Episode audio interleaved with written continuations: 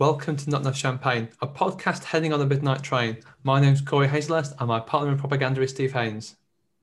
Hey, Corey. And also joining us with a love of subtext in American politics is our friend in New York, Patrick Cook. Hello, Patrick. Hello, Corey and Steve. Happy middle of January. I don't know. It's, it, I'm, I'm glad I'm still here. My country is still standing with its democratic functions, and I'll just uh, I'll go with that. That it's still the same country it was in the beginning of the year before my birthday. I'll go with that. You know. And it's still Steve's birthday. Maybe not when the episode comes out, but it's it, it's almost like this is just one long party. Socially distanced over Zoom, of course. So what has got lost perhaps in the in the news, in the talk of Donald Trump, in the talk of Joe Biden is the Georgia Senate race. Democrats won both Georgia Senate races. What does that mean for the future of the Democratic Party?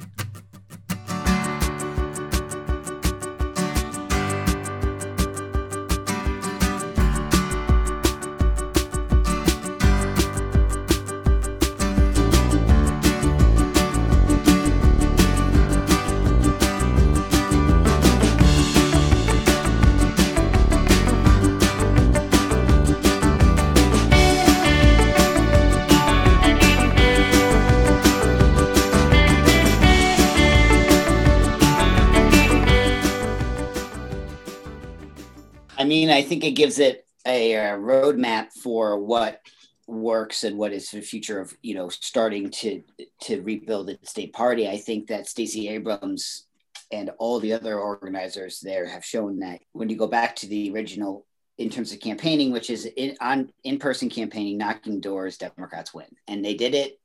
The biggest difference between what happened in the general election versus the runoff election was they knocked on doors. And but I also think it gives a roadmap of rebuilding state parties and showing how important it is to rebuild your state party, your state, state and local level uh, infrastructure along the way. And Democrats have been very good at top-down campaigning and not bottom-up, which is how the Republicans. It uh, helps you give a roadmap for still what's going to be glad about the Republicans, but still is going to be a tough rebuild for the Democrats. They made a lot of progress in one, but there is a lot of work they need to do to be able to understand why voters are leaving their party and why working class people are voting Republican and voting Trump in general. I think it's huge that they learn learn those lessons. That economic the economic message is is uh, is what you need to run on.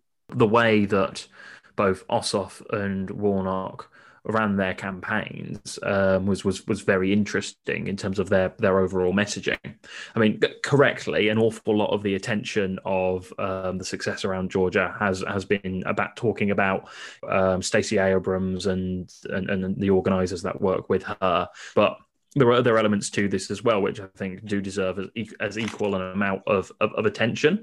So, for instance, both Warnock and Ossoff, neither of them really hid the the fact that they were they were they were they're more left wing than your average um, Georgian, uh, or at least what people's perception of what an average Georgian would be. They were going very hard in their messaging on economic matters. They were very much kind of pushing much more kind of like expenditure and bills. Like in the in the dying days of the campaign, the issue of those two thousand dollar stimulus, uh, two thousand dollar uh, relief checks became something that uh, they were very much hammering both Perdue and Loeffler on.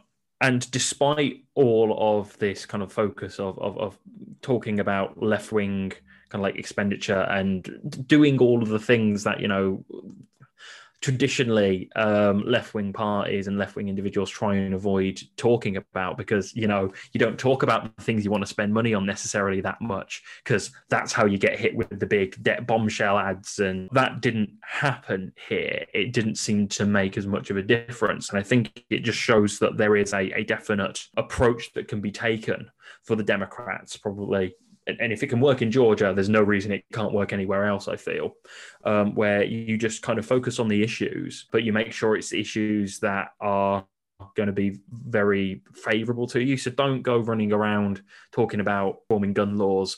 Yeah, that's really important, but don't make that the focus of your campaigns, uh, and don't, as uh, as kind of like left wing activists, spend all your time talking about these sorts of things because then you're playing into the culture war, and that's where the Republicans get riled up it's a lot harder for for the Republicans to argue against policies which actually benefit their their constituents, um, such as you know two thousand dollar stimulus checks. They will try it and they will do it, but it, it, becomes a lot trickier for them overall to make a coherent, cogent case uh, against it without them sounding like they just don't care about their constituents. So if you can talk about these issues, bring it back to how it benefits the people you're running to represent, then I think you've got a very good baseline to, to be working from that can be rolled out across the entirety of the country. That said, this is in many ways quite basic stuff, you'd think, but it seems that this isn't necessarily how a lot of things have, uh, have, been done. I mean, even in, in the immediate fallout after the um, after the uh, after the, the the presidential election and the not great results that were happening down ballot. We had inter-party spats uh, happening with like the progressives, like AOC, uh, having a go at, at, people who'd lost their seats for, for the way they'd been campaigning and, and things like that. So it's quite clear that there is not a, a standardized approach to a lot of these things uh, to, to, to, how to fight these elections actually out there. Um, and clearly that is required. And I think um, the Georgian results do give you that baseline you can then look to roll out and adapt to the different uh, districts or state or, or, states across the country.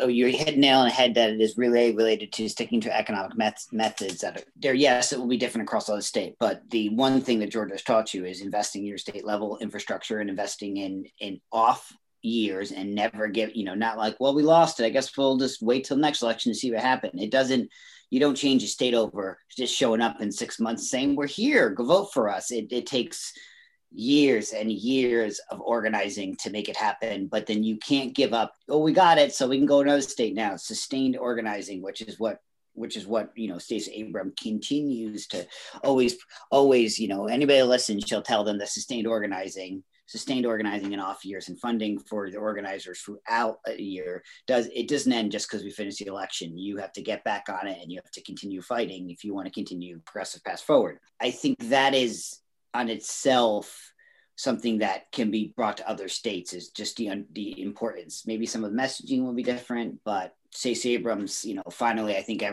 now she's finally, after yelling it for years, I think people are actually going to listen to her about what she says you need to move forward. Money, organizing in the infrastructure and state level to continue to fight. And that, that is huge on its own. Whether it sticks, I think it's more likely to happen with Jamie Harrison at the DNC and Biden as president. It, it, it seems to be right in what he what he is uh, as an institutionalist is pretty big, but old fashioned campaigning is what wins election, not fancy digital, not fancy one, knocking doors, talking to people, understanding one, not poll tested message, be genuine, listening and incorporating voters' minds into your decisions is huge. Can't believe I have to say that, but yeah. But there's there's so much there to unpack, isn't there? I think let's start with thinking about say Stacey Abrams in particular. The interesting thing is this is a 10-year project, isn't it? With Stacey Abrams working in Georgia, tar- reaching out to marginalized groups who often were ignored for sort of electoral reasons um, often because they maybe weren't registered or didn't take part in the democratic process. And so it's not just knocking doors, but it's knocking every door, making sure that people are registered to vote and, the, and working with lots of community groups to make sure that people are registered. It's just such a, a massive long term trend to, to, to build. If we're talking about, though, so we've talked a lot about rebuilding states parties. I just wonder what that looks like on a on a sort of more practical level?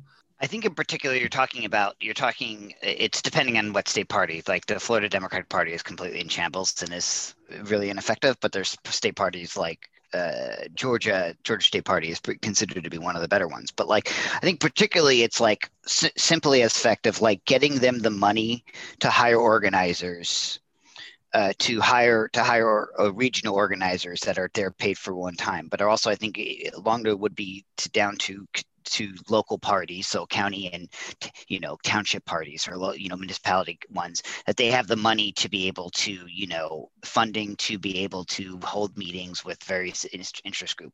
But it also as simple as like them being able to hire data anal- analysis to being able to expand their expand their staff to do you know digital organizers and on field, you know, regional organizers. I think it's generally just allowing them to be put the best practices in there, building their data, building their databases, you know, outreach so that they know who, where their voters are, town halls. I think it's like simple things like that, but also I think it also is you know finding the best talent for these jobs across the state ones and having them stay instead of the go for a political consultant firm that they stay working for the state state party. And i think just modernizing state parties with the best with best strategies and and uh, training them and, and uh, not losing and tr- i think the other biggest thing is basically allowing them to keep at least some if not all of the staff that they have created during the election cycle temporary staff stays on and off years to continue what they've been doing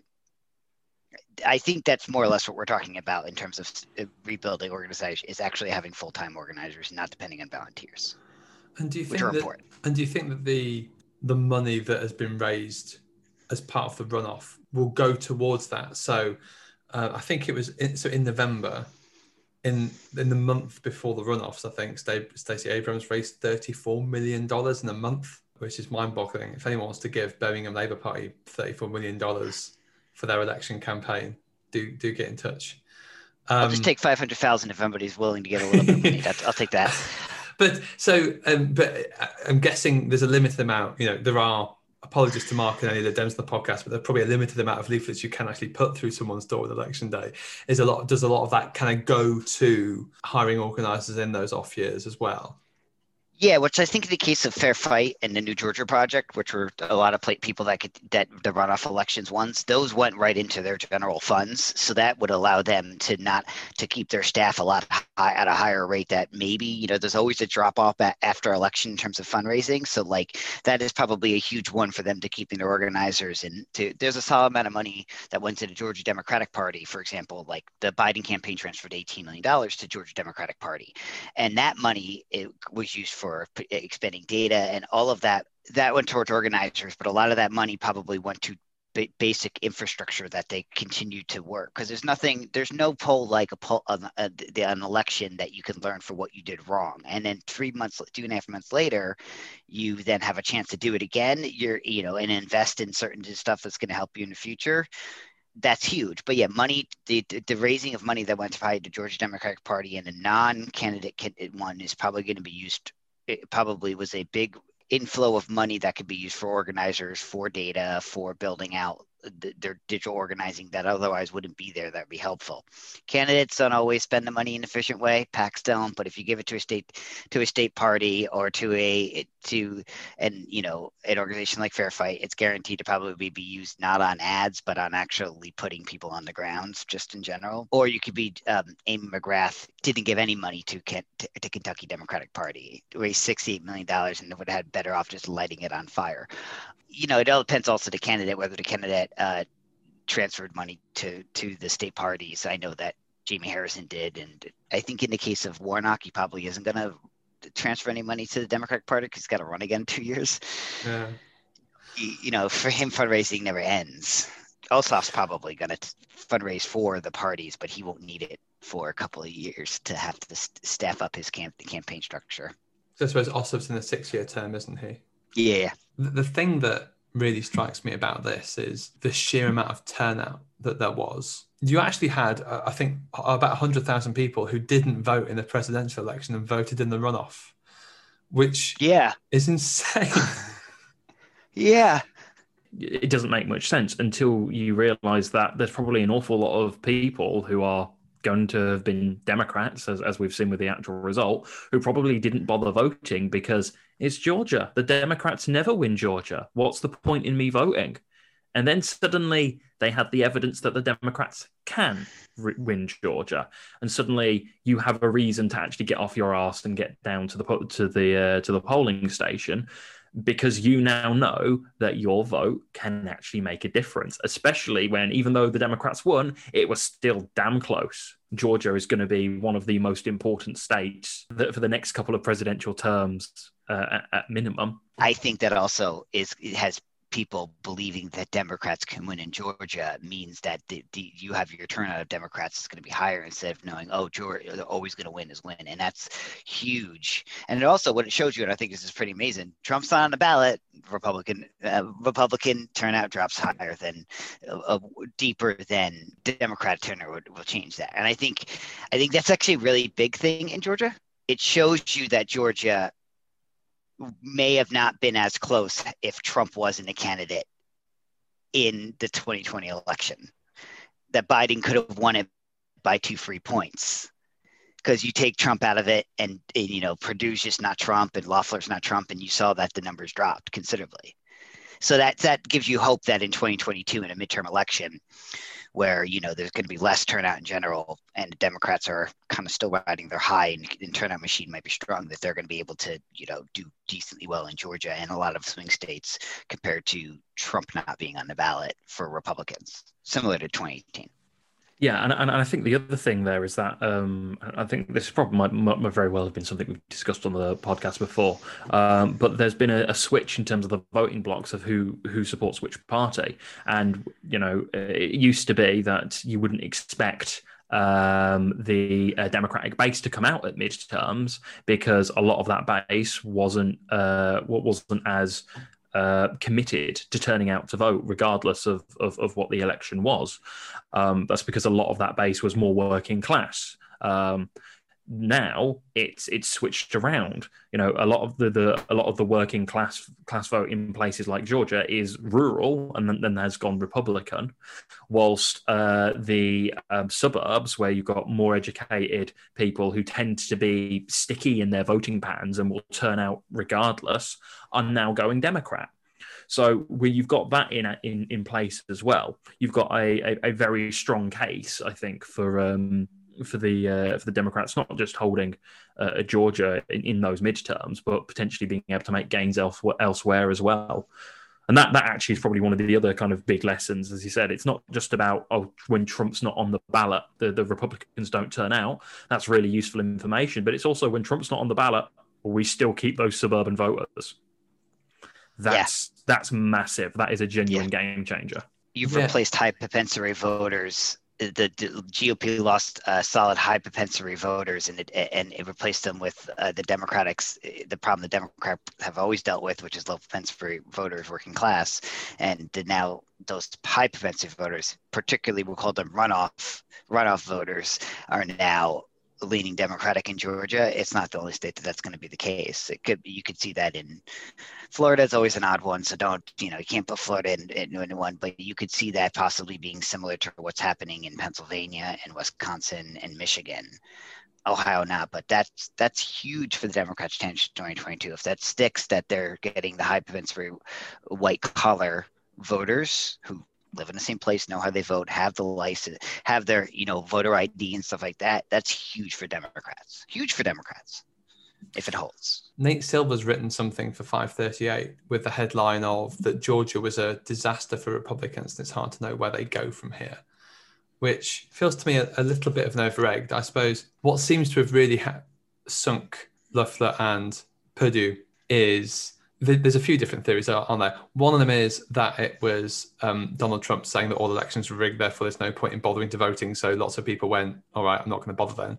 You've then, but you've also then got the fact that Perdue and Loeffler were both being, if not quite too coup-tastic, definitely quite coup adjacent, which maybe did put off a lot of Republican suburban voters. You probably also have so and you and the fact that actually they were both quite flawed candidates, and the Democrats had two very effective candidates, although as you say, not quite stereotypical Southern. You know, if I if I think of a stereotypical Southern politician, I think of Jimmy Carter and Bill Clinton. Neither Ossoff or Warnock are, are in that particular wheelhouse. Jeff but, Sessions. Uh, yeah, I was thinking Democrat politician, but yeah. Okay. Because um, obviously in, in 2012, I suppose there was probably a similar sort of soul searching. The Republicans said, well, we need to think about how we're going to win back voters from ethnic minorities. And, and obviously in 2012, they, they do this post mortem, say they're going to have to be a bit more moderate, whatever that means. And then they don't necessarily let the most moderate Republican who was running in those 2016 primaries Um, so I suppose there's a couple of questions out there. One of them is, in terms of the future direction of the Republican Party, um, do we think Nate Silver's over egging it a bit? Is this is Georgia really that much of a disaster for Republicans, or is it are there green shoots that they could look at? Do you think? Uh, I think Nate Silver tends to over egg a lot of decent decent stuff, but he's on the point where it is a disaster because you know if he's depending on what he sees in twenty, what he saw in twenty twenty, and kind of in demographics for them, I think I, I really don't think you know the, the Democrats that Georgia is going to be some kind of be always in play for Democrats. And Democrats have chance always to win the state majority, the majority in the state. But I think he's on the point where there that the drop in turnout, the drop in turnout when Trump's not on the ballot is kind of big, because that shows you that most the solid amount of Republicans are still going to favor favor Trump. I think the other thing that raises a worry is that there was a there was marked improvement among what should be democratic leaning demographics groups. So younger black males have voted more in favor of, of Trump than they had they had done, or again, Hisp- young Hispanic males, and some changes in terms of those demographics of uh, groups uh, of, that favored Trump may mean that they start might be picking up some of these groups in a slightly higher number, which could be helpful, or that was just a fluke because there was Trump, and it could be that they're still just a party of, for lack of a term, people that are proud to be white, and that is a smallering and much smallering portion of, of the electorate as as this party eh, eh, uh, continue eh, this country continues to diversify. But I think he's a little overarching. I'd like to see what happens in I don't know like 2022 when it's a lower turnout midterm election where you have state house and state senate races in a Georgia Georgia in a governor's race and you have secretary of state. Let's see what happens when there isn't the national all the powers of both national parties are down for uh, are, are not focused on one race. Let's see what it looks like there before we before Nate Silver declares Georgia dead for Republicans. I'd like to see that first before. there is absolutely a potential for for Georgia to be an absolute disaster for the Republicans, um, but that's simply to going to be because if they can't work out a way to win Georgia back, then suddenly their path to uh, victory at the presidency all but vanishes in a lot of instances. They've, they've lost Arizona at the same time. Like they're still failing to, to, to, to flip Nevada. Very, very limited paths to them to actually get to the required number of electoral college votes. In, in that regard, it's absolutely had the potential to, to be disastrous. But I think uh, I agree with Pat in that a lot of this is really going to depend on what happens next. And how the Republicans actually approach it. Because, as you say, like previously when Obama got elected, they went for a, a report which said, "Hey, we need to be, you know, attract more of these sorts of voters, more diverse voters," um, and then they completely ignored it. A big part of that was because they had this insurgent movement in the form of the Tea Party, which eventually leads you down to the path of where we are currently with with with, with getting you Trump as president and the uh, you know white nationalist insurrection uh, insurrectionists attacking the Capitol building. It's difficult to see how the Republicans are going to be able to thread the needle of we need to diversify our our electorate whilst also keeping the, the, the, Trump base infused and actually going to turn up and vote for people that aren't a Trump. I'm not sure how they can how they can do that at the same time.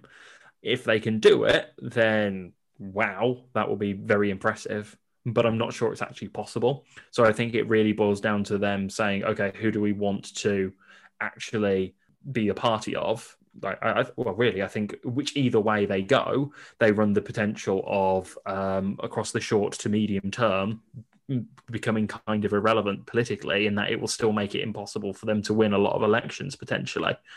The death of the GOP is largely overblown um, in terms of rhetoric at the moment. They still have a chance for to be resuscitated, but I think it's a question of how long that takes. And I think there's two paths for them one of which may not resuscitate them at all.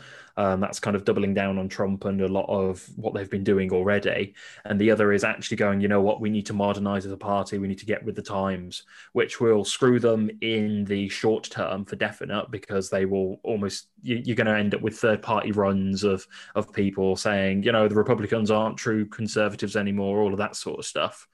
but it will at least put them in a position where in 10, maybe even maybe 20 years' time, they can actually be legitimately contending again. But again, all of this revolves around you know all of our assumptions about what's what happened in in November and in January in Georgia still holding true come the next set of major elections. So really, 2022 that's when we need to be kind of looking very, very closely um, at these sorts uh, about what happens. Um, and uh, from there, we'll not only have a view of what the Republicans are doing, um, at least you'd think you'd, they, you would have a view of that by then. It's possible they might just drag their feet and not do anything, but we'll be able to see how people react to the Republican Party in whatever form it exists in. Uh, spot on. In that case, we should probably end it there on agreement. An agreement to ignore the next 21 months and work out what November 2022 tells us. Not sure how I feel about that. Um, Cut through the noise and just look at the demographic shifts in states, and that will tell you probably what will happen in some of these places. If you want to cut out the noise and hear more of the signal, you could back us on Patreon, couldn't you, Steve? You could indeed. You could head over to patreon.com slash not enough champagne and throw us a few quid every month, which will gain you access to uh, unique blog content and episodes that we record for our backers, our champagners as we call them, uh, over there. Um, you'll gain early access to various bits and pieces of content that we produce as well. Uh, and yeah, it's it's it's a fun little place. We've got some various discussions that happen uh, on, on on on there. So um, head over, just, uh, give uh, give it a look, and hopefully we'll see you there. Our website is notenoughchampagne.com. Our Facebook page is facebook.com forward slash not enough champagne. James Cram designed our logo. You can follow him on Twitter at James Cram. Dave Depper composed our theme tune, Plucky Good Times. Our Twitter handle is at no champagne pod. Mine is at paperback rioter. Mine's at acoustic radical. At peacock11. Happy potting.